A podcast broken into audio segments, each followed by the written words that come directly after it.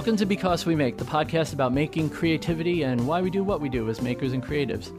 I'm your host, Vincent Ferrari. Joining me, as always, my co host, Ethan Carter. What's going on, man? Hey, Vincent. How's it going, man? It's, I'll tell you what, it's a momentous occasion. I It's a know. momentous occasion. Not only is it Monday night, but I said we were going to have a very big guest and a very important guest. Now, I don't use the term mentor lightly, but the, our next guest is my mentor. I have learned so much from this person, and we'll get into what I've learned, and he's going to drop some serious knowledge on you guys. Um, but rather than blather on and on, let's just introduce. I, we have the one, the only Jason Stapleton. Welcome, Jason. What's up, guys? Thanks for having me. Oh, it is so. Thanks for coming on. It- it's so good to finally have you on because it's like I get to actually talk to you, not just chat with you while you're doing your show. It's kind of neat. Well, yeah, no, I know because we've been we've known each other for a while, but it's one of those it's one of those new age 21st century relationships where you know somebody and you've chatted with them uh, online, but you've never really had a, a conversation. I, I you know, I have so many friends around the world who are exactly like that. Like I mean, you know, as soon as Amy, Amy who works with me and, and who kind of manages my business, um, as soon as she says Vincent, I know exactly who she's talking about. I know exactly what you're doing in your business and all of that. But this is the first time we've ever actually sat down and connected, so it's uh, it's great. It's it's so Jason Jason was pro- the top libertarian podcast on the internet. I mean, I would say as far as libertarian podcasts, he was one of two that I actually listened to. Um, he you changed your focus on your show. Yeah. Um, and you started, but you didn't change it all at once. You kind of started, you eased into it a little bit. And one of the reasons I call you my mentor is because, and I actually sent, the, that was the first time I reached out to you, was in an email, and I said, you know, Jason, all your talk about raising your human capital, because that's basically your mantra raise your human capital, always be improving, always seek increase. And one of the things that resonated for me was raise your human capital, learn what you can. If your company's teaching you something, learn it. Mm. And I did that. And I started learning all the aspects of my company. And when the company started to go south, they actually needed me to stay on. They couldn't let me go because I knew how to do jobs that I didn't know how to do before you said that. yeah.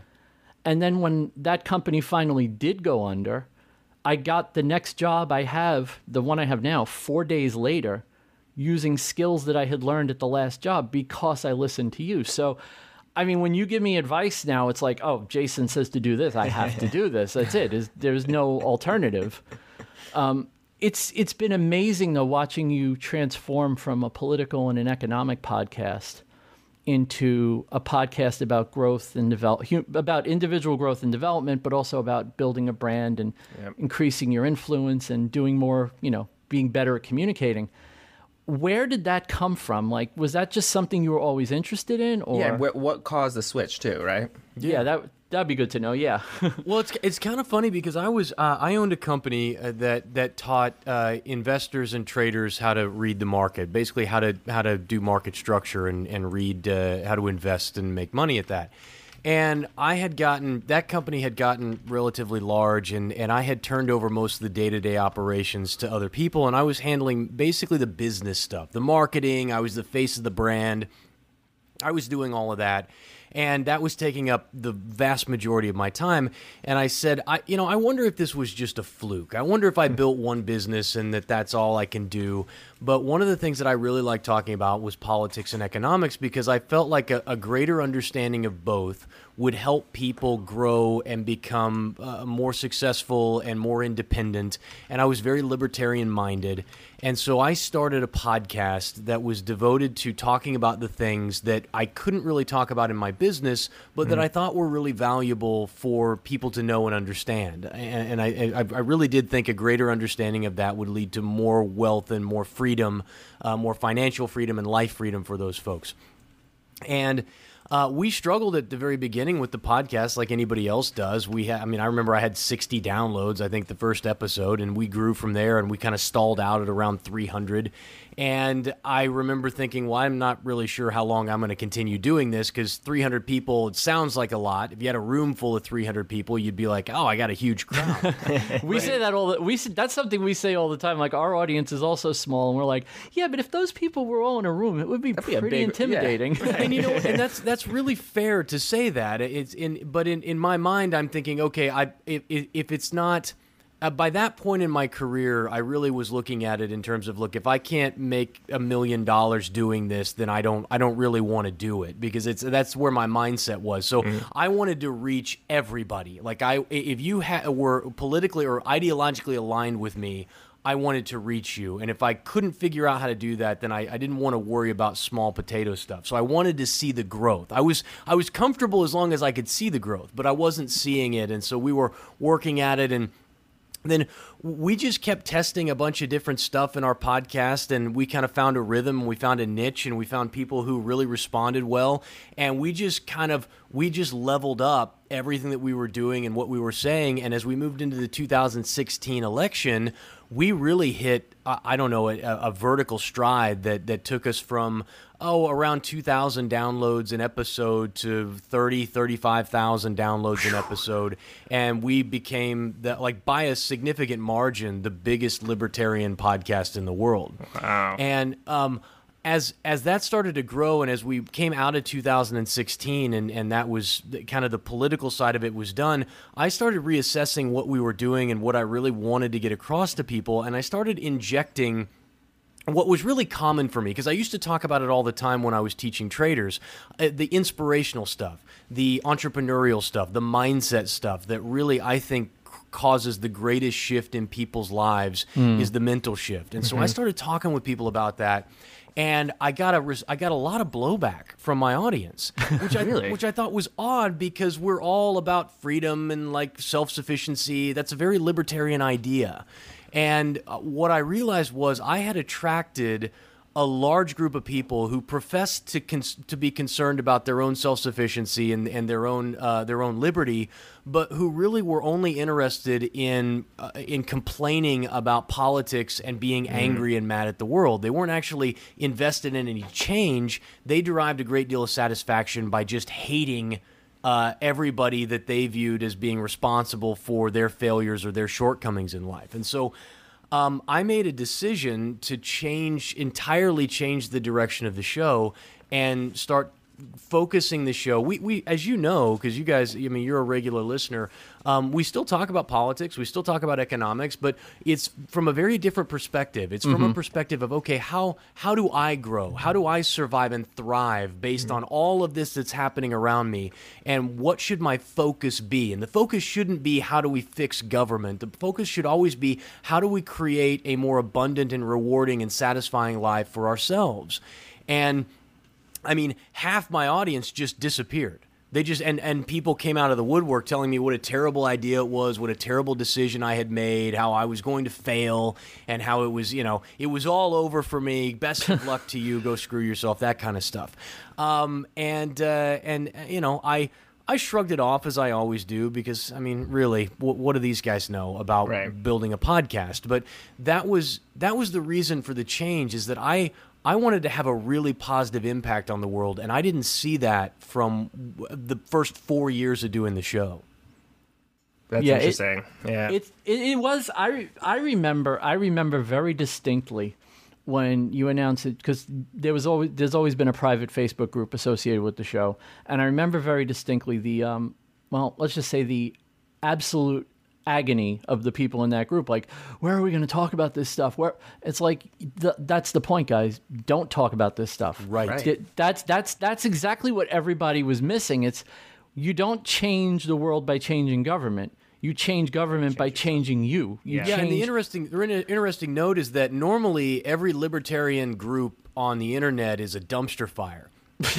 And we had decided to put in some some very strict rules about our our libertarian group and said, look, you can't no personal attacks, no self promotion, you know, just just some general rules that any decent person would adhere to on their own. And we, I created, um, we created, I guess, as a group what I think is it was hands down the best libertarian group on Facebook. Oh, 100%. with close to ten thousand people in it. Wow. But I realized that hey, half of those people were part of the problem, not part of the solution, mm-hmm. and so I made the decision to shut that group down and just not allow just not allow it to go forward. Um, financially, it was uh, it was a it was a struggle. It was a real struggle. I mean, with the advertising agency, with Westwood, who who handles my advertising, you know, they were less than thrilled about it. Although, to their credit, they supported me through the entire transition. But had they not, I still would have made the same decision. It was still it was yeah. still the right decision, regardless. It, it was, yeah. Well, so, and, and, oh, go ahead. Sorry. No, go, go, go, go.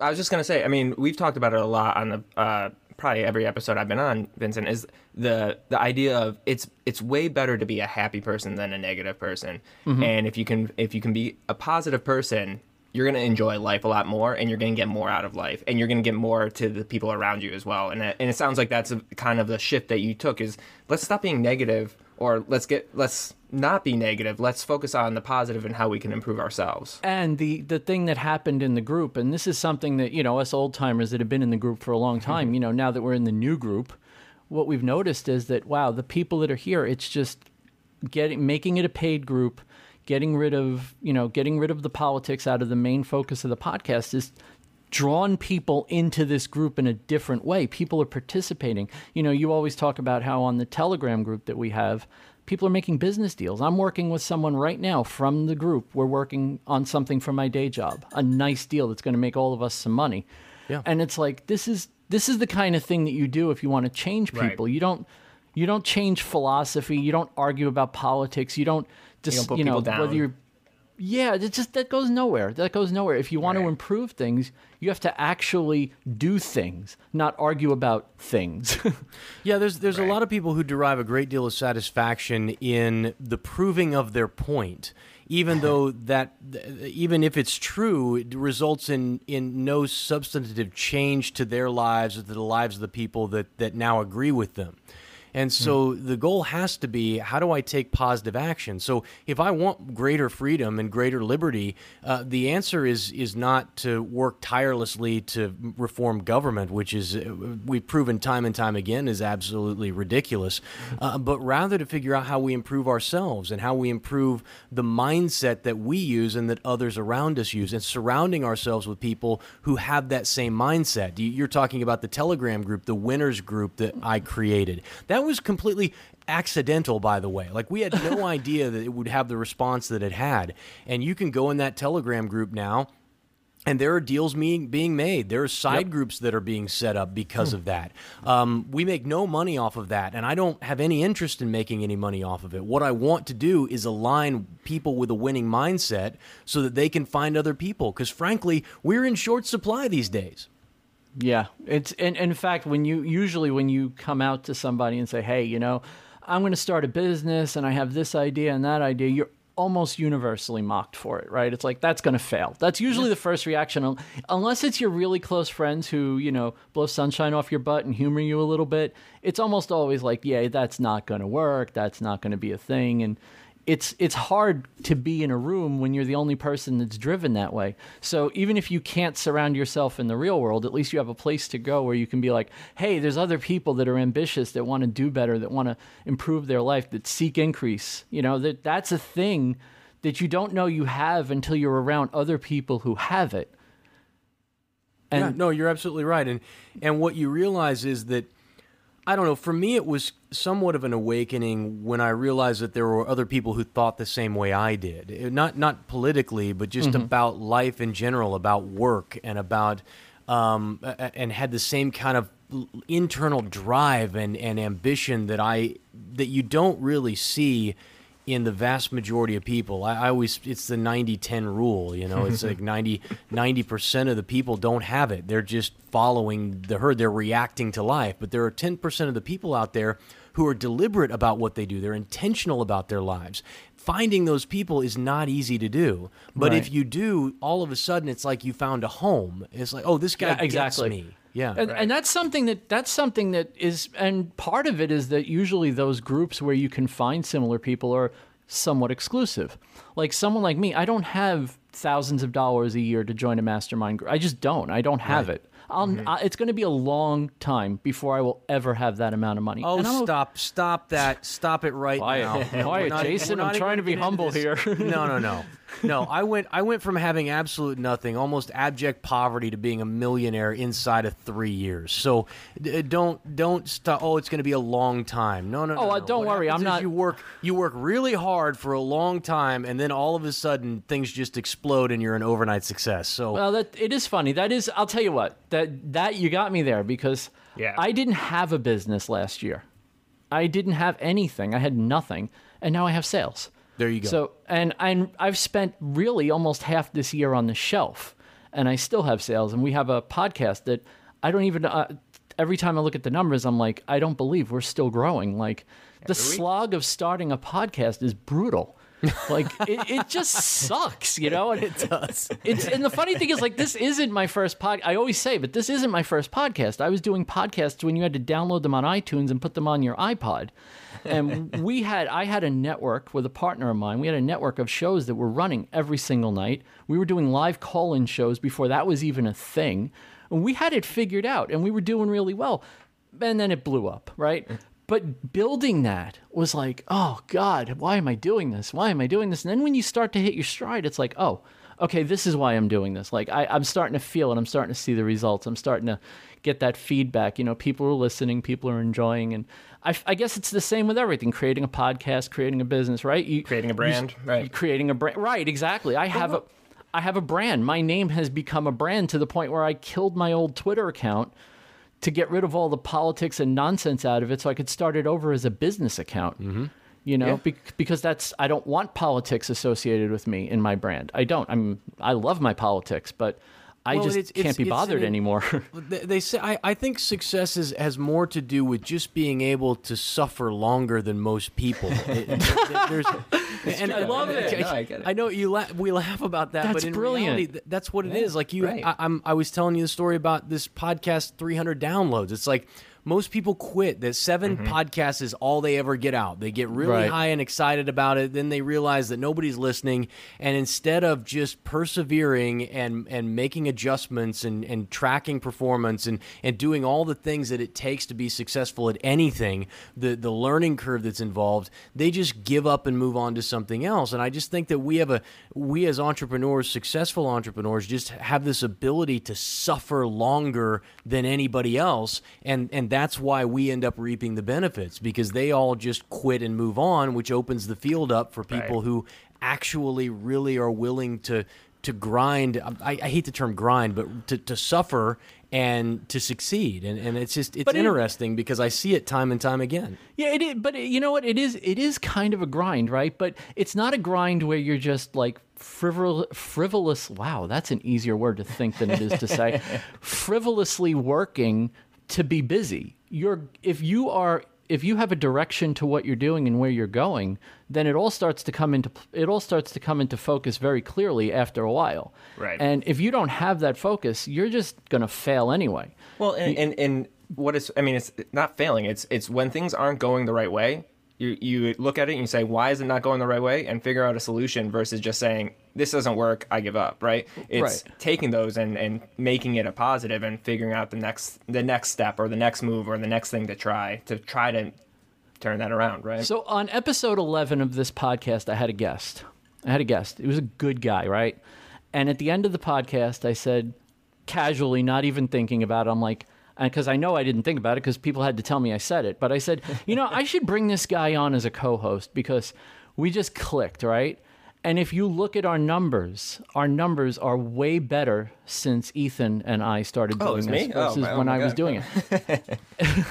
yeah, who- was on episode 11? I have no idea. Back and look now. But you know, sometimes you just it was a slight change in direction.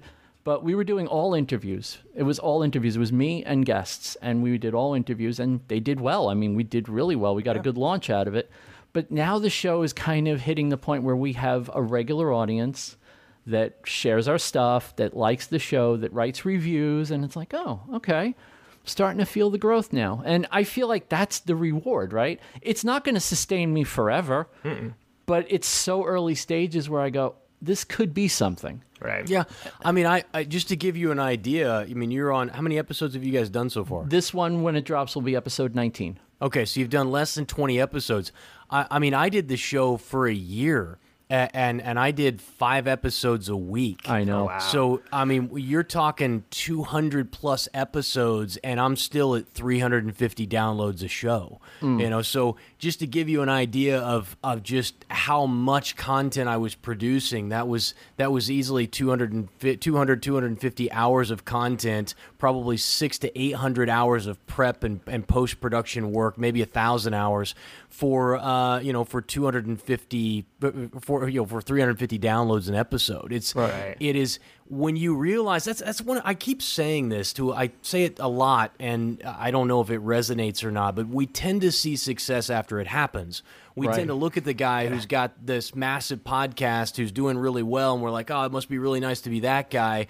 Uh, but uh, you know, I've only got 200 ep- downloads an episode or I've only got 300 people listening to my show and you don't realize, dude, everybody starts with zero friends on Facebook. Everybody starts with zero followers on Instagram. It- Right. it- everybody starts in the same place. It's just that guy has has has been methodical and resilient where most people have not, and that's why he's successful and everybody else is a failure. And so I, I don't know. I just I try and push people to say, listen. Let's make some adjustments because you can't just continue to do something over and over again, not get a response, and just keep doing it, which is what a lot of podcasters do. They do, What- yeah. Instead, what you have to do is you have to say, okay, this is not having any growth results. Let's try doing something a little different. Right. Let's try adjusting how we talk about stuff. Let's try adjusting who we who we try and push this to, and see if that doesn't have uh, have a positive effect. Like you said, you brought on a a, a, a co-host. I have a co-host. I find that I do much better with somebody to to throw to with somebody to bounce an idea off of than I do just being by myself in in, in the room recording the show.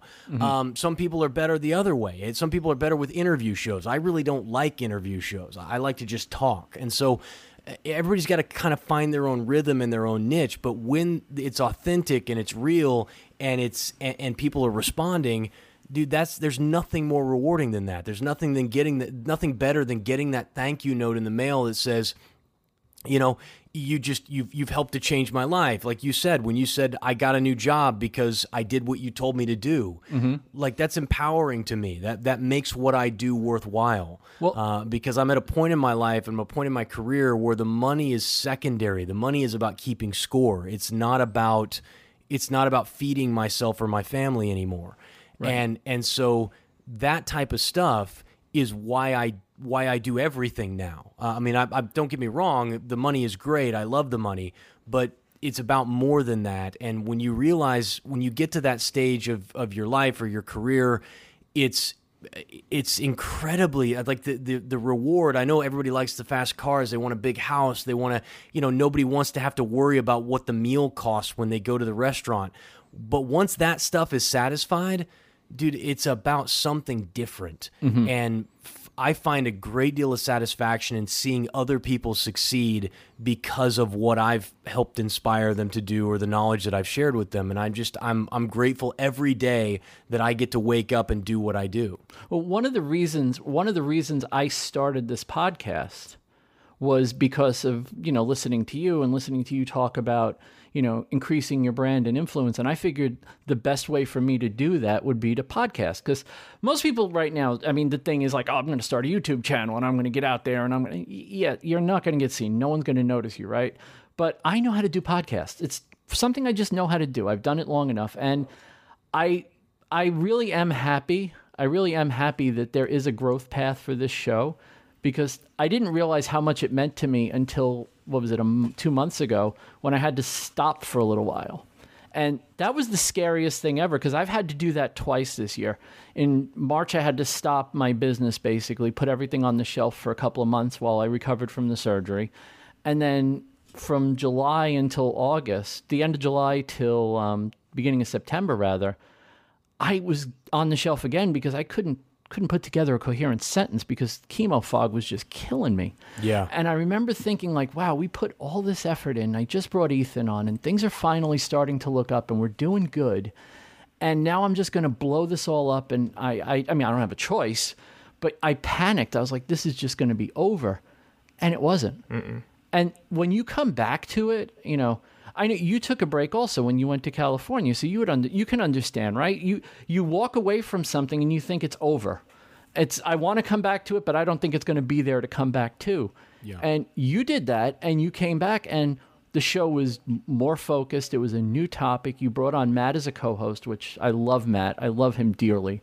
um, it's just everything changed, but it was still your show, and you just walked right back into it. And I know that you know maybe your numbers weren't. I don't know about the back end. I just know what I saw as a listener, that there was you know, it was a break in time, but not a break in you. It was just a new show when you came back. Well, I, I think that it's important for your listeners to know too that there is this assumption that if you are successful, that you just know what you should do. Um, and and I didn't like I, I I didn't have any idea. Like I, I knew that I I was lucky enough that I had had previous success, and and so I was confident that if I built it once, I could build it again. That it really didn't matter what the the format of the show was or what the genre was. That's that just a I would killer mindset, man. yeah, that I Uh, would just I would find a way to win because that's what I do. And I also knew that that the other people who were criticizing me that they had never done what I had done. And so they were not in a position to provide me advice. And so I'm very careful about who I pay attention to and whose Right. advice I take. But at the same time, I mean, if you talk to Matt and Amy, who were with me through the entire transition, and and you you ask them, you know, how clear was the path? How confident were you that we were doing the right thing? We weren't. Like none of us knew. We're like, oh well, we- let's see if this works. And uh, and we really didn't know. And, and that's that's Were you were you at any point scared that when you came back it was just going to be over and then Oh yeah. what do I do yeah, next? I was, I was worried. I was worried that that uh, more important. I wasn't worried that we would that it would be over and that nobody would respond. I knew it would take time to build a new audience. My biggest fear was that the advertisers would not stick with us through the transition. Right. That they would end up leaving and then we would be stuck um, you know, my podcast produces a significant amount of revenue every every month. It's it's a it's a small percentage relative to what the rest of the business produces, but it pays for itself plus a little bit extra. And so the biggest my biggest fear was, oh, okay, they're going to drop us. Um, it's going to look bad that we don't have advertisers anymore, and more importantly, now we're going to be stuck building a show where I'm pumping money into this thing like I was in the beginning. Because in the beginning, I was just dumping money into it, Yeah. and to make it work. and you were advertising on some of the big libertarian podcasts, which I've ne- that's how I found you by the way. Your advertisements on um, Dave Smith's program. Yeah, And I'm yeah, like part of the I'm like problem. who, Dave's a great guy. Who advertises a podcast on a podcast? What is wrong with this guy? Well, but it that works. was my idea. That was my wild ideas. I was, I'm, I mean, I, I said, where do I go? Like, how do I find other people who would be interested? And the truth is, most of the podcasts out there aren't making any money. Right. And I figured, you know, I'll bet they'd be interested in some money, and we could trade audiences. And if they listen to my pod, people who listen to podcasts on average listen to five. oh, I And have so- even more than Way more that. than that, yeah. yeah and so and they, they tend to be in the same genre and Mm-hmm. and so i just reached out to tom woods i reached out to Marc Clair over at lions of liberty and, and dave smith and i just said hey would you guys be interested I, i'll send you some money if you'll just tell people about my show and it was always the same pitch hey if you like my show you'll probably like this other guy's show too And that was your check it out." ad. That was your ad. Yeah, and that that was the ad read from on the Tom. I heard it on the Tom Woods show. I heard it on Dave Smith, and I'm like, this guy's got something going on. I'm gonna check it out. And at that point, that- I was communicating every. I was communicating. I was commuting every morning. I was, and I would make sure I got your show right before I left. Like, okay, I got Jason's show. That's my morning news break. Here we go. Off to work. awesome. Yeah. Yeah, and so that was, but nobody was doing that. And Nope. I didn't understand why because nobody's making. There are very few people who are actually paying, their, where their shows pay for themselves, and much less make any real money off of them. Right. And I said, well, I bet if I can pull 200 listeners from here and a thousand listeners from there, oh, that yeah. maybe I could build my show into something. And it turns out it worked even better than I had hoped. I was recruiting listenership at about two dollars a listener. So it cost me about two dollars to increase my listenership, and so for me it was a math game. I said, okay, I want to get to thirty thousand listeners. That means I'm gonna have to spend sixty thousand dollars. Right. And that's the way we did it. I started out slow, and I would buy $250 worth of advertising. And then we got big enough where I was able to get one person to give me some money to advertise. And I took 100% of that advertising and I pushed it right back into buying more advertising until I got to the point where I'm spending three, four thousand dollars to have Tom Woods read three ads for me. and it's paying off in spades on Right. the back end. So I had a show that people would listen to if they just knew about it. And I was confident that if people knew my show was out there, that they would listen to it, and that I would I- that, that I could keep them as an audience. And Well, so and the- for the me, it was just about yeah. how do I get the how do I get the ears? Well, I think that's an important part too. Is like you knew that you had the retention once you got them over there, and that's a you know that's a hard thing to have confidence in. But if you if you know you're going to get them, then it's worth spending the money to get them because then they'll stay and they'll stick. And and I'll I'll say it. I mean, I am an avid podcast listener, and I'm very loyal and committed to the podcast that I listen to, and I listen to them every week or every day, depending on the podcast. And you know, it, so once you get me, you get me, right? Yeah, and that's it's that way for a lot of people. Um, Right. the people who are who are avid podcast listeners really become devoted and and they become connected. If you do a good job, your audience is connected. Like Vincent and I know each other. Right. We've, we've never talked, but he knows who I am. I know who he is, and there is a there is a relationship there um, that that that occurs whether you want it to or not. They Right. listen to you enough that they feel like they know you. Right. And the more authentic you are and the more real you are, uh, the better it works. And it's one of the things I teach in, in my branding program is just like, listen, you got to find out who you are. And that's really stage one is figure out, learn who you really are and what you're about, and then show it to the world. Yeah. Just do it in a way that uh, that highlights the things you want people to see and downplays the things you don't. It's a, it's a it's a relatively simple process that most people have just never taken the time to go through. Oh, I've. Uh, that's funny. That's funny you say that because that's something I've been working really hard on, and Ethan can attest to this. We had a guest a couple of weeks ago. We were talking to a woman who's a metal worker. Um, one of my favorite people. Her name is Brandy Aube, and she is one of the nicest people ever. And you know, at toward the end of the podcast, we got to talking. I said, "You guys have no idea of the kind of person I used to be." I was angry all the time. I was yelling. I was yelling about politics and screaming and just constantly angry all the time. I'm like, I just got tired of it. Like I was burnt out on it. And I decided to literally, literally completely change what I present to the public because I realized that that person is not likable. Right. you know? Right, yeah. And and that's a hard thing to say to yourself, right? When you you think you're like, look, I'm winning all these arguments and I'm have I'm making all these great points, and then at some point you just go, and no one likes me. Yeah. they like the arguments, they like watching the bonfire, and that's great, but that doesn't really get you anywhere. And I just completely changed, you know, my personal brand, and that that just kind of flowed into everything else. I became a more positive person. This podcast doesn't have a, an explicit tag. It's the first podcast I've ever done that doesn't have profanity in it. Wow. Because I figured, Wow. well, unless my co-host drops an f bomb at the end of it, at the, at the like the last minute of yeah, the last minute with the guest drops a big loud f bomb. It's the only bleep we have in the history of the podcast.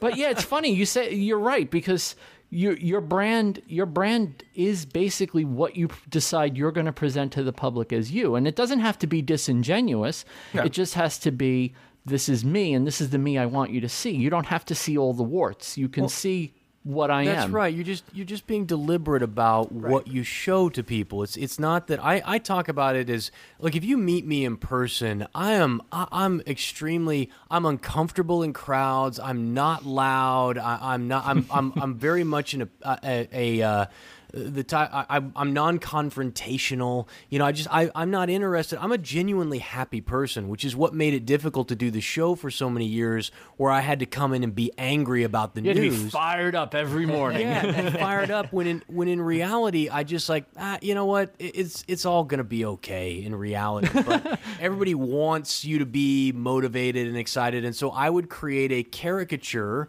of who I am, and I would I would show that piece of me that's really outgoing, and and there is that piece exists. It's just it's.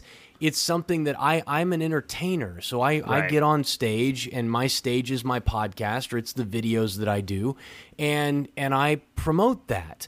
It's not disingenuous, it's just that's that's the portion of myself that I choose to present to the world. That's the caricature that I show. Well, and, And um, what people don't understand is that nobody want the the real you is like everybody else. You're full of flaws. You're full of issues. You know, you, you you've got a temper. You know, uh, but you just don't show that because that doesn't advance the brand. It doesn't advance Right. your your your message.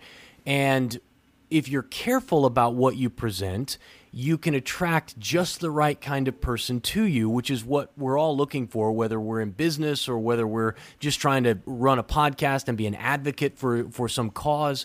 We all need that. And, and that's developing that brand is, is critically important.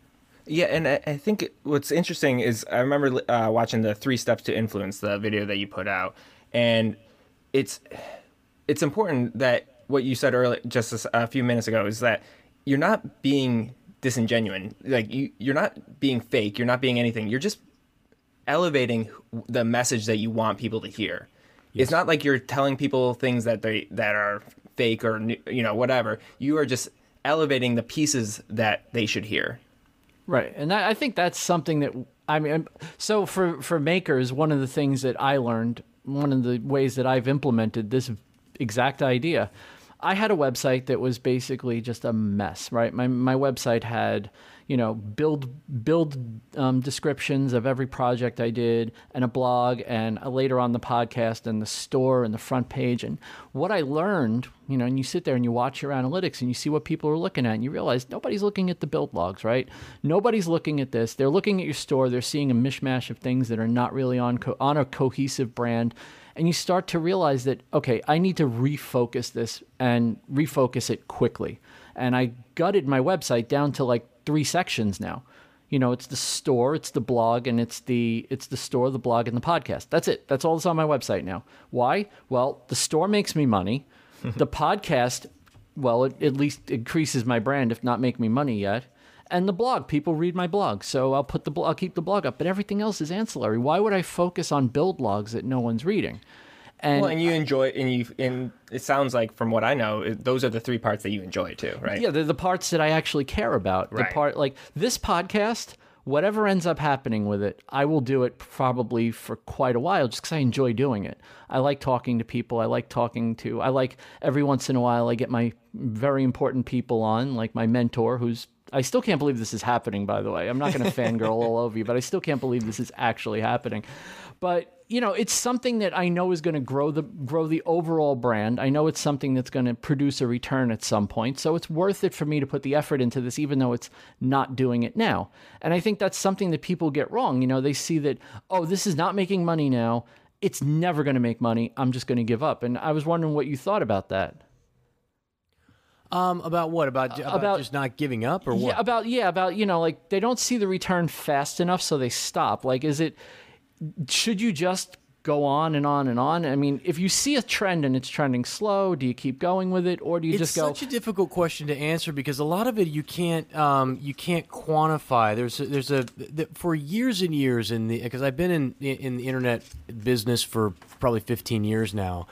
And early on, everybody looked at how do we scale, Uh, and and the big thing was, oh, we're not going to do that because that won't scale. well, what that basically means is there, there's either there's no measurable growth, you can't measure the growth, or you, you cannot get it you cannot get it to a point where you could do uh, you know where it would infinitely scale. So for example if you're doing one-on-one consulting work there's a limited amount of time that you have so you can increase the price that you charge people but there is regardless of what people think there is absolutely a limit to that because there's a limit to the return someone can get off of some coaching that you're going to give them or some consulting work so um, it, to say everyone looks at it and says, okay, you can start out as a consultant, but eventually you've got to switch your model to a one to many rather than a one to one because one to many will scale and one to one will not. It's limiting.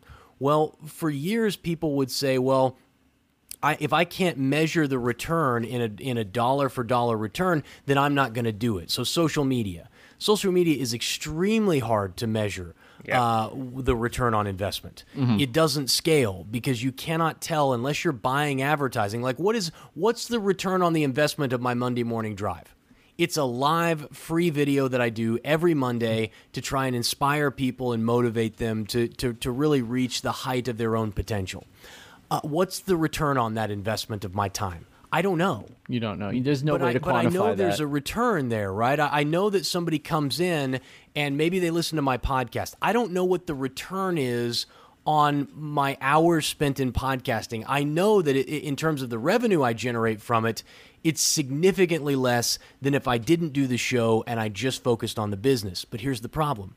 I don't know how many people are finding me because of the podcast and then eventually 6 months later, a year later buying a program from me. Right. I can't measure that. Yep. But I know that that social activity, that me putting myself out there and marketing myself has a net positive benefit to me uh, a, over the long haul. Absolutely. And so Yeah. th- it becomes a process of saying, well, okay, when are you supposed to quit? Right. I don't. I don't know. I just. I- You got to look at. You understand that your time is the most valuable thing that you have, and so uh, applying it where you can get the greatest amount of return or the greatest amount of satisfaction is the most important thing. So we've been talking a lot about podcasting and brand building and how to s- kind of start and everything, but the big question is, the big big question is, what are people doing wrong in general as far as social goes? Because you st- you started to allude to it earlier that you can't really measure your returns from social. It, and I what I see from a lot of people is they spend a ton of time on Twitter, they spend a ton of time here and there, but they're not really it doesn't seem like it's getting them anything, right? There are some Instagram influencers who get there, you know, they get brand deals and whatever, and they get to get free stuff and whatever. But Yeah, but What- they don't have a company. They just, Right. They, mm-hmm. they have a revenue stream. Right. right, so what is, is that something that is what should people seek when they're starting out? Like, what is where does where does someone start? Do you? I, I know it's we, we you said earlier, and you're right. We start at zero, right? Where do you focus initially to start the ball rolling? I know you can't start with growth because growth happens over time, but what do you do as a brand to start growing from zero? Yeah. So the the first thing that I, I would I would want to do is know what it is they're trying to accomplish. So and, and who they're trying to attract because who you're trying to attract formulates everything. It, it formulates how you develop a brand and what you show to people, what aspects of your personality or your life you choose to show. Um, who is that person? It's going to be very different if you want to attract a pastor versus a pornographer, right? So I hope so. yeah. And, and so we, we have to and, and it's very different if you're trying to for example um, recruit people to be part of a volunteer movement versus you're trying to get people to buy a product or a service right? So you got to know those things first. The, the biggest problem i see people making online and especially in social media is that they're trying to sell themselves in social and it's it's the wrong approach. You can put advertising out there, and you can pu- push people over to download your free stuff, but that's a rather it's a very sh- people what they want is they want the holy grail of marketing. They want to come in and spend a dollar and make a dollar 25. Yeah. And mm-hmm. and then they want to do that over and over again. The problem is is that right now as it sits today, the advertising costs have gotten so expensive and Facebook and, and Google have become so efficient at pricing their their advertising that it's becoming uh, it's becoming less and less likely that you are going to achieve that at, eh, with a cold audience. Yeah, a hundred- now there's all kinds of ways to true. increase your odds by by retargeting and remarketing to people that have already seen your stuff, but in order to do that, they have to first see something. Right. So what are you producing in terms of organic content, just just pure content for people to consume? Yep. And at that level, what you're really looking for is affinity. You're looking for alignment. You're looking for someone to to see you and say, "Hey, I know that guy. I like what he has to say, and I think he's I think he's on the right track. Like I think that guy is worth listening to." Mm-hmm. See, that's affinity. It's it's a level that is they don't necessarily have a trust factor with you where they're going to buy from you. It's possible, but what they really do is they recognize that you exist and they know that on a, at a fundamental level, at a core level, they agree with you and your Right. way of looking at the world. And that doesn't come through you selling and pitching your product over and over again to them. It comes from talking to them about things that nobody talks to them about. Like Right. money and business and sex and politics and, and relationships and health and fitness and, and them seeing your life and where you're going and what you're doing and you kind of like folding them in on a social level to who you are as a person. Right. And while at the same time recognizing that what you're really doing is is you're showing them the the, the side of you that you want them to see. Mm-hmm. So that they become more aligned to you, more trusting of you, and that ultimately they end up turning over the, and and wanting to assume or or convert to your way of thinking. But the biggest problem I see is there's too much selling in social, and there's not enough affinity and alignment creation. Do you, do you think the amount of selling and the amount of I, I would almost call it whoring, and I hate to call it whoring because we're all kind of we're all running some kind of business where we're selling stuff, but it's almost like over the top selling. Do you think that people see you know influencers sitting there with their free products and they and they know that they're being hoarded all the time and they're like, oh, it worked for them, it's going to work for me, so why don't I do the same thing that the Kardashians are doing, where everything they put in their hand and every photo on their Instagram is something that was probably given to them just so that they would hold it on camera, you know?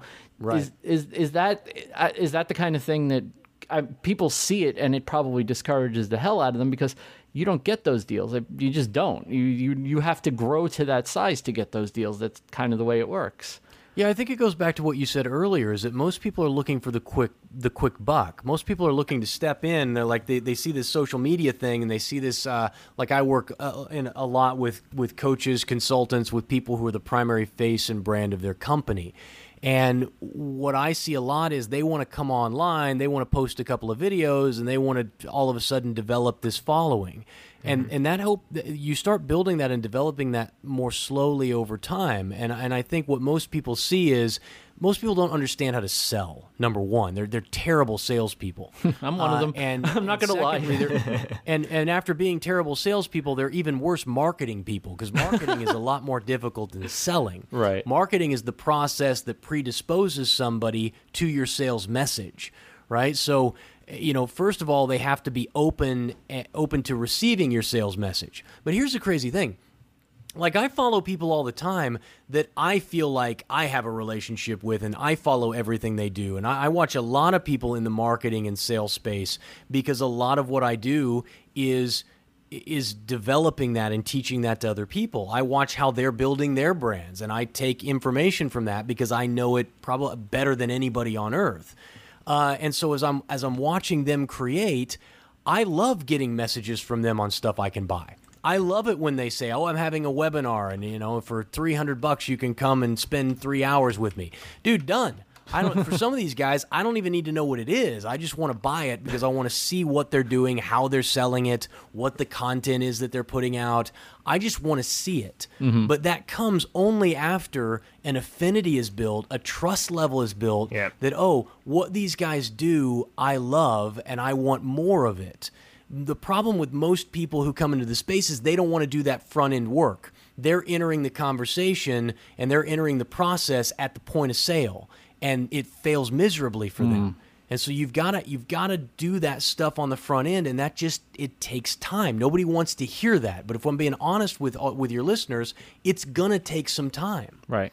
But what about on the back end where, because there's been a bunch of people um, that I followed or and I watched their YouTube videos and everything, and they've gotten to the point where they're so big that brands are throwing them money that they can't turn down. And I used to trust everything that they said because for that exact reason. I was bought into them as a person. I trusted them. I was bought into their brand. And now I'm starting to say, you know what? I don't know if I can really trust their, uh, you know, their opinion anymore. I'll, yeah, I'll give you a great example. In our space, Jason, one of the things that we see, and we talked about this a couple Yeah. of weeks ago, where somebody will get a tool sponsorship with, let's say, Ridgid, and their their their whole shop's orange, and they got the Ridgid banner on the top, and they're ready to go, and it's like, boom, Ridgid, I'm a Ridgid guy, and then eventually the money dries up, and all of a sudden every tool in there is black and yellow, and they're talking about DeWalt. They're like, you know, these are the best tools ever, and it's like, oh, okay, so what about when Ridgid was the best tools ever? And yeah, that's a that's the kind of thing that we see in the makerspace a lot, where yeah. the brand deals just completely distort the person that's gi- that's promoting the brand. But how do you Well, balance that? I mean, how do you t- uh, tell those people? I mean, they're they're getting money for that, right? They're and they're not bad tools necessarily. right? Basically, is there a genuine way Right. to to handle something like that? Like uh, my philosophy would be, and mind you, I'm not getting these brand deals, so I don't even know. But my philosophy would be, I'm not going to just switch my whole shop out and pretend that it didn't happen. I can't do that. It's part of that's my integrity. What what do you do in a situation like that? Like especially when you have one brand and then your next sponsor is a competing brand. Like how do you how do you maintain your integrity through something like that? Is it just disclosure? Is that all you really need to do or Y- You know, I run into that problem occasionally on my show. It doesn't happen very often because our sponsors tend to be they they have some longevity with us. But i in that situation, as long I'll always look at it as.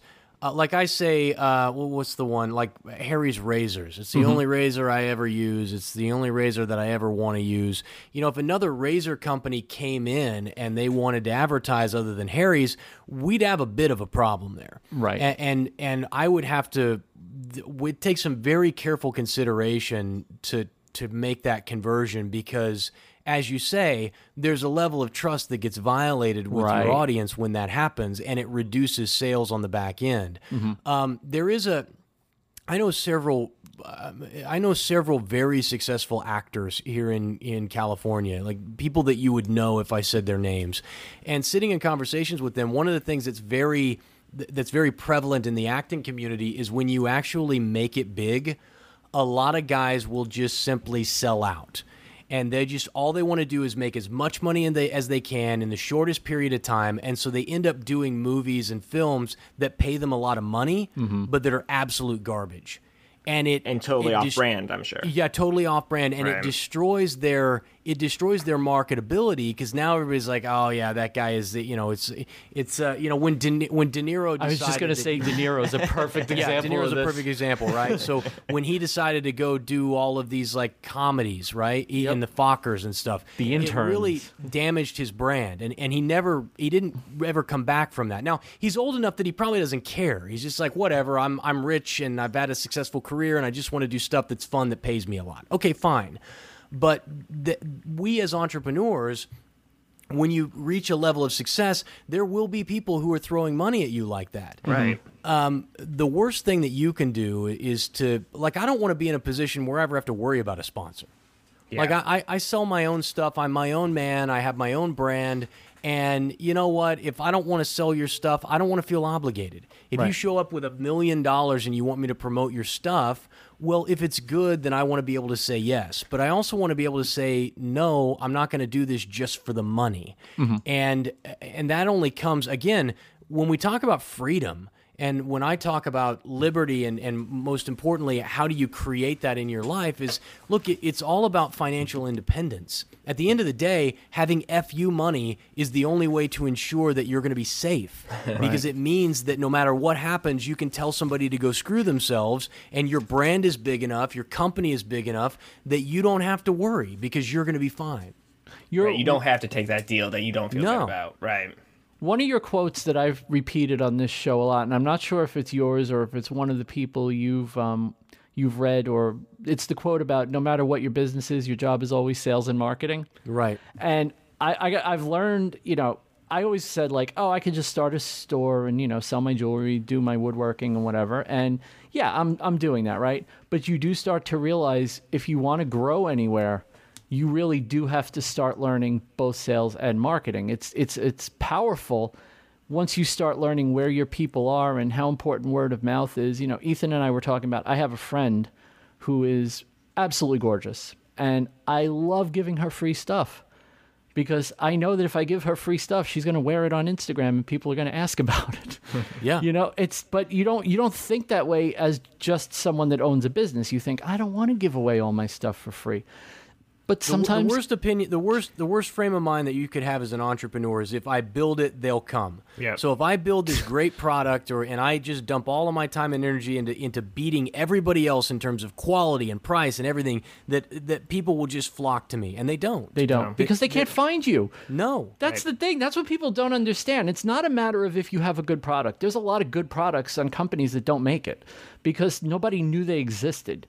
You can't have success if you don't exist and you don't exist if nobody knows you're there it's the tree falling in the forest right no one knows it fell if there's no one in the forest to hear it hit the ground Yeah. and Yeah, that's a lot of a lot of these little businesses you know and they have a good product i've seen so many So many good products. Yeah. Right, like we even not, in, especially in the maker space, you see Yeah. these guys who have like, I'm going to make this one product. It's going to be awesome. Okay, good, good, go for it. And you see a couple of months later, yeah, we're shutting down production. We can't make it because we didn't get enough of the sales. Well, yeah, And what's sad is it probably is a great product, Right, Vince. yeah. It probably a Exactly, an yeah. incredible product. Right. Off, often it is, and that's that's you're right. That's the saddest part of the whole thing, where you're like, wow, you really did have a good idea. You just had no idea what to do with it. Well, And- Vincent, we talked about this before too. Like, so I'm I'm big on the giveaways for on a product that makes uh, sense to give away, and so I give away a product to someone else, and they. So everyone's always like, "Why are you? You're always participating in these giveaways." But you know what? That person gives away my one product, and from that, I get like ten sales from that one product. That Right. pays so much more than the one thing I gave away. it's it's product it's it's weird because a lot of people that do what we do that make things especially people that make things and sell them they're very product focused and business blind Yeah. you know they see the upside they see the upside of making the product and selling the product but they don't see that hey if i give away this product to the right hands you know maybe somebody else will buy it based on that now i'll sell more of them and that'll grow me that'll branch me out to people that don't know my stuff at all And it's still got to be strategic. I mean, you can't just Of course. away, right? But But if yeah. you're, uh, it's like I said, it's like I said in the in the episode, the Q and A episode. If you don't, if your margins can't sustain a giveaway, then your margins are too low. That's the bottom line. You have to, in what we do with a physical product, you almost you're almost required to have some, I guess, slack inventory. I would call it mm-hmm. stuff that you go, okay, I'm, I know I'm going to make this stuff and I'm going to have some inventory, and I know I'm going to be able to give it away if I need to. I gave away a but there's a charity auction at the end of the month in Tennessee. And they contacted me and said, "Hey, could you give us a couple of pieces for a charity auction?" I'm like, "Of course I can." And they said, "Good, we'll promote you in the program." Perfect, thank you. I don't know if that's going to generate a single sale, mm-hmm. but I know that if I didn't give it to them, that would generate no sales. Right. And that's kind of where I'm at now. It's like I, I'm starting to understand more and more the value of putting your brand out there as much as putting your product out there. Your Well- product can't speak for itself. and making your brand something that's people respect and want to be part of, right? I mean, that's Yeah. the other thing is a, a charity is not a bad thing to have your name on, right?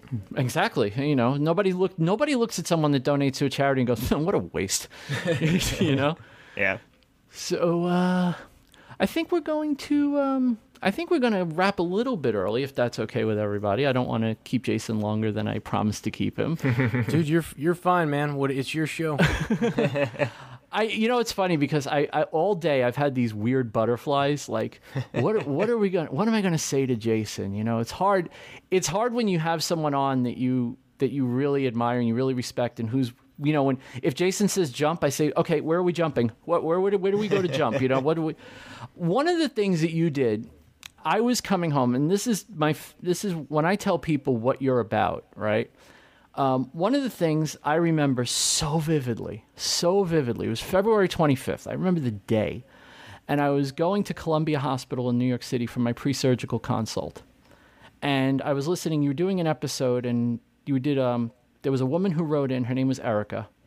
And she talked about how she had, you know, all the, she had these financial problems, and she had a, a troubled child who had some kind of um, mental disability in some form and she, it was a constant stressor on the family and they were their finances were suffering and she said i you know i hope you if you're going to talk about it don't use my name because i don't want you know if you're going to say bad things just keep my name out of it and i remember you saying why would i say anything bad about you? You're hustling at a level that people just don't hustle. You know you're you're struggling financially. Your your husband's working incred- incredibly crazy hours just to try to keep your family together and you're m- taking what little time you have to try to make yourself better. Why would i why would i ever ever criticize you? What and that really hit home i remember because i was in a really just a foul the world isn't fair everything sucks kind of mood that day and i thought about it and i'm like yeah, you know, I have it kind of bad, right? I'm I'm about to have major scary could die at the table surgery. And here's Jason encouraging this woman who's going through probably something a hundred times worse. Look, if I'm gone, my wife will hurt, my family will hurt, and that's it, right? But I don't have kids. And The, I'm the watching. podcast will hurt too, Vincent. Just so, oh, thank you. just kidding. Um, but it, I'm I'm I'm going. I'm watching all these people struggle, and it just puts everything in perspective. And the way you just kind of just said, "Hey, listen, no one's ever going to say a bad word about you, and if they do, as you put it, they're a giant piece of shit." Mm. It was one of the few times you've used that word on your podcast, but. I, I just love the way you you can distill a message down like that because she needed to hear that and you knew exactly what she needed to hear that day. And ironically, as much as she needed to hear it, was as much as I needed to hear it, and it wasn't even directed at me. Hmm. Because I was just feeling, I'm, I'm telling you, I felt like the world was just unfair. Like, why is this happening to me? And I know that my general tone in life is I don't control what happens to me a lot of times, but I can control what I do about it. And that was what I was doing there. But I needed that pep talk, and that pep talk stuck with me the whole time. And I don't think people understand. When you talked about affinity before, that's the kind of thing that builds affinity. when it when is. when you when I hear you talking to someone else, but I can internalize it to the point where it feels Yeah. like you're talking to me. You're always talking to me when you say something, and I'm not talking crazy people looking at the TV saying Walter Cronkite's talking to me. I'm talking the message is resonating for me. You're speaking directly to me, and I'm feeling every bit of it. I don't. I that's the kind of thing, and that can't be taught. Like that's just something you either know or you don't know. You're either an empathic person or you're not. You you can do that or you can't. And what I loved about that was it was just a demonstration of what it means to connect to people even when you're not talking to them one on one. It was just the most amazing. It's one of my favorite moments. There's two favorite moments. The other one I actually snagged a video from the live stream of. I posted a couple of days ago. Um, but you've said some things over the years where I just like, my God, he just knows what I want to hear when I want to hear it. And I, I'm amazed that you have such a knack, not just for the brand building part of it, but the communication part of it, where you just, it's almost like you have this psychic ability to know what people need to hear. And you don't sugarcoat things, but you don't have to sugarcoat things. You can just be honest. Well, and that's I think that's the trick, man. Is that's just that's just the honesty of it. Is that you? I mean, I've part of it is just life experience. You know, having been on the ragged edge and, and feeling like you just can't give another inch, and you can't. There's not one more thing, and if one more if one more thing is piled on top of you, you're gonna snap, and you're just gonna f- completely crumble. Yeah. Eh, all of us have, have been through that in, in our lives and, and being able to tap into that and just reading her letter was uh, was heartbreaking to me because I saw a woman who was listening to my show who was hearing me challenge her constantly to do more and and to strive for greater things and, and to you know to, to reach her true potential and and to realize dude she what she needs what she see most people don't need that. Most people need to hear the motivation stuff. Most people need to be challenged. What she needed was to be given permission to relax. Yeah.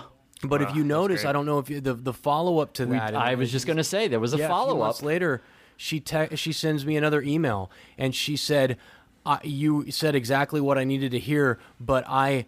I went ahead and I pushed forward, and now my husband is going to be able to drop his overtime and the daycare that we started because I have a child with special needs that really can't go to daycare. So we started our own, and, and it's spinning off cash my now, and, and we're going to be in a in a good financial position soon, and I get to spend time with my kids, and and essentially, I I gave her permission to to stop and to rest and just to do what little she could, um, but she she drove on. She she already had that ambition, and so she didn't need more motivation. She just needed to be supported and loved and appreciated, and, and to have somebody value what she was already committing, and that ended up inspiring her to just try even harder. And so I just. I mean, I- don't know. I, empathy may be something that is uh, unique to individuals. I, I think that I'm probably more understanding and more empathetic than a lot of people. I can be harsh if I need to. I can I can give you the hard truth if I think that's what you need to hear. But I I'm I try to be in tune with what with what other people are struggling with, and I try and always look at it from their point of view, and that helps me to formulate um, formulate a conversation, and it helps me to teach, and it, it helps me to inspire, and it helps me sell frankly. Right. Because if I can look at everything I'm doing from the from your perspective and say, okay, how would Vincent respond to this? Um, what would he think of the way that I'm approaching this? And then I, I modify my message or I, I change a little bit about what I'm doing to try and attract the right kind of people and try and have a message that resonates. I mean, if I can roll this back to what we first started talking about, which was the shift in the show, I mean, the majority of people who agree and align with the majority of people will agree and align with my philosophy on life, on politics, which is don't hurt people and don't take their stuff. And the problem is, is that most of the people who adhere to that philosophy don't know how to communicate it. Right. And so you see libertarians and and people who are you know uh, traditional liberals who can't articulate their message because they don't they can't see things from the other person's point of view, Or they And don't so even end bother just trying. trying to win arguments. Right. And and that's what we need to get to as salespeople, as marketing people, as human beings, is a level of empathy that says, I won't be trampled on and and I won't um, I, I won't subject myself to cruelty or to abuse. While at the same time, I want to understand you, and I want to find a way for us to cooperate and, and communicate so that we can all live a better life, a more fulfilled life, a more abundant life. And that only ha- we- we're communal people. That only happens through cooperation and through an understanding of what other people are thinking and feeling. when you were talking about Erica, you said she had that drive, right? Even though she was she was somewhat seeking permission to just lay off the gas a little bit and you kind of like you said you gave her that permission. But the drive was clearly there because in the follow-up she's built something instead of taking that rest that, you know, you gave her the permission to take. So the question I have is do you think that that drive is just in you or not or do you think it's something that can be developed or taught I think I think this is one of the reasons I say people should do things that that inspire them and and that uh, that energize them is that I think that that is something that everybody has it. They just don't know how to apply it. So when I used to train special operations guys in the Marine Corps, one of the things that I was we would always look for is we would look for a guy who just wouldn't quit. Like I didn't care how strong he was, I didn't care how fast he was because I could, I, I- really didn't. The, you, smarts, you can. He has to have a certain level of intelligence, but past that, I can teach him what he needs to know. What I can't give a guy is heart. I can't make him want it. I can't make him keep going when every muscle in his body is telling him that he needs to quit. And so, what I constantly looked for, what we all looked for, was that that heart that I want to be here no matter what. I may finish dead last. I may be dying as I cross the finish line, but I want to be here. And anybody who has that level of heart, I, I want that guy with me because I know that once he gets into the unit and he surrounds himself with a bunch of other people who are um, who are just studs, that he's going to start to raise his game. Right. That he's going to get stronger. He's going to get faster. He's going to learn the material because he wants to be there and he wants to be respected by the other people in the unit. Uh, what I don't want is the guy who smokes it all the way through everything, acts like he's better than everybody else, uh, isn't helping out his other teammates, doesn't turn around when he gets to the finish line and come back and support the other guys as they're coming through. That guy always gets cut. That guy always gets sent home because we don't want that guy. And so you've got to find in your life those things that really inspire you, that truly bring you joy and passion, and that and, and that that get you out of bed in the morning, and then pursue those because that's what's that's what's going to ultimately take you to where you want to be in life, and it's going what's going to bring you joy and passion um, all the days that you're working and beyond. It's also an, uh, the thing where a lot of people, like I'm 43 years old and I didn't start my business till I was 42 years old, you know, and you, I, you always feel like, oh, it's too late. It's too late. It's, it's kind of not ever too late. Never. If you're, if you're driven enough to make it work, it's harder. You know, if you put in the 10 years of building something, if you you know you put 10 years of building something in at age 50 well by the time you really got it yeah you're a little bit on the older side i get that but I always feel like people just sell themselves way short. You know, So Well, what? So you- what? Like we talked about in the beginning, it, Yeah. it took me a couple, three years to make my first million dollars. Right? Right. Mm-hmm. So you're 43. You've been at it a year. You, you know, you might be a multimillionaire inside of five years before Um, the age of 50. Right? Yep. So is it worth trying? Would it worth Damn be right. trying? If you were 50 years old, would it be worth trying? damn right it would But be you know for what? me. If it you would don't be. try, it's definitely not going to happen. Right, That's exactly. right. Yeah. You're guaranteed to not be a millionaire if you never try, Right, or a absolutely. Mm-hmm. billionaire, right? We're getting to the point where a million dollars really isn't that much money anymore. Or you know, Uh-huh. ten million dollars, twenty million dollars, a hundred million dollars is really where it's at. So you know, you start, but you don't start out with a mindset that says I'm going to make a hundred million dollars a year. No, right? That Right. that that's that that's too far away. Well, it's like I told You you start last out- week. I had my first two hundred dollar day on my site, and I was like over the moon. I was like two hundred dollars, man. I Yeah. made two hundred dollars today. I know there are people that are looking at, wow, I just spent two hundred dollars to park my car, and I get that, and I I can appreciate, and I know there's perspective. But what that two hundred dollars tells me is that I'm doing something right. You know, What and it that- tells you is is that it's whatever you're doing is working Right. Yesterday you didn't make two hundred dollars, Right. and today you did. right. Well, listen, I make way more than that a day at my day job, right? But if I make two hundred dollars on my on my passion and my side hustle and all of that, that's way more rewarding than what I make on my day job, right? I mean, that's just the way Oh it yeah. is. Oh yeah. I mean, there's there have been times in the, especially in the last couple of weeks where I'm like, I think I need to start going part time to the day job and really focusing, Focusing. on the side hustle. Yeah. Like as I just don't. It's not. I work for a great company. I do. I, I always say do I, this. yeah. They've been the greatest mm-hmm. company I've worked for probably in my life. They've been great to me. They expected nothing out of me as they got half an employee for a year. Okay. Right. But in the end, in the end, I need to pursue what's going to fulfill me. And what fulfills me is, you know, making sales of jewelry I make, making custom woodworking projects, going down to my shop and spending 2 or 3 hours on a Sunday when everybody else is watching football and I'm down there working because I need to work because I want to make that money. I want to grow this business. And to me, that is where I get the fulfillment from. I don't get the fulfillment from the day job that I get from the night job. It's because I chose the night job. Right. The night job is what I love to do. I do I wake up at 6:30 in the morning, I go for a run, I come home, I manage my business before I go to work, and then I go to work. Why? Because I love it.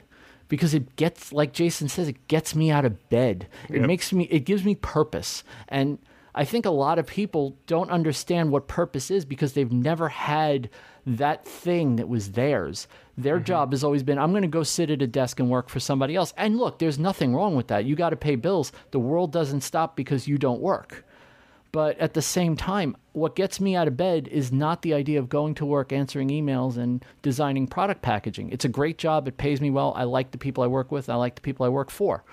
But man, when I get home and I get to do this podcast on Monday nights, or I tomorrow morning I have all my stuff set up on my table over here that I'm going to start making. I have client work sitting here waiting for me, and design work that I have to do to make custom pieces for clients.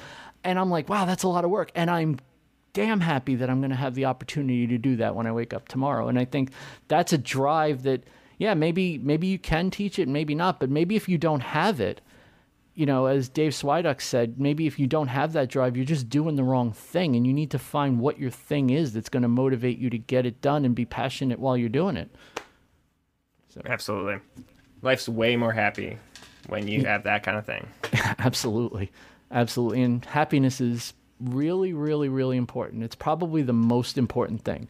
You know, you can break it down into its, you know, components, what makes you happy, you know, your st- your economic stability, your personal life stability, your relationship stability. You can break it all down and say this is what makes me happy. But overall, the bottom line is happiness. It, it's trite, but it's also true. Right. Happiness really is everything. If you're not happy in your life, everything else is going to fall apart at some point because you can't sustain an unhappy life. It's just that simple. So true. All right. ah, now that we've had our, our little moment, I pretty much think I know the answer. But Jason, every time we have a guest on, we ask the same question. And the last question we always ask them what represents fulfillment for Jason Stapleton? How do you see fulfillment? What do you see fulfillment as? What would you consider fulfillment? I don't know, man, because I'm not a. I here's the thing: is that I'm I'm I'm can I'm never here's the thing. I'm content. I'm just never satisfied. I love that. right so by the way. fulfillment like i'm happy with where i am i have, I have a beautiful life I, I i i enjoy like i'm a happy person uh, but at the same time there is this uh, there's this underpinning drive and ambition that refuses to let me stand still and i am unhappy if i'm not moving forward and, and so to me i think the answer to that question would be just the the constant pursuit of, of some uh, of some increase. I think that we all want increase in one form or fashion, whether it's our health, our wealth, our happiness, our friendships, whatever it is that you choose to want to pursue in terms of your own increase.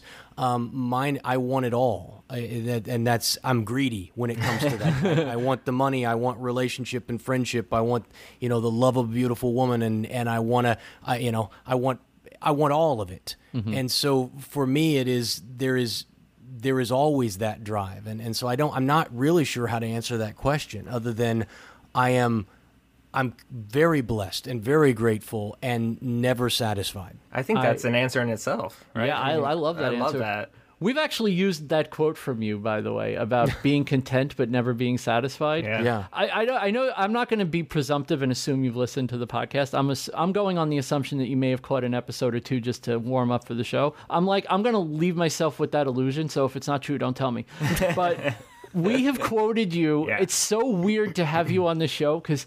I've quoted you even in interviews before Ethan joined the show. I've quoted you so many times on this show.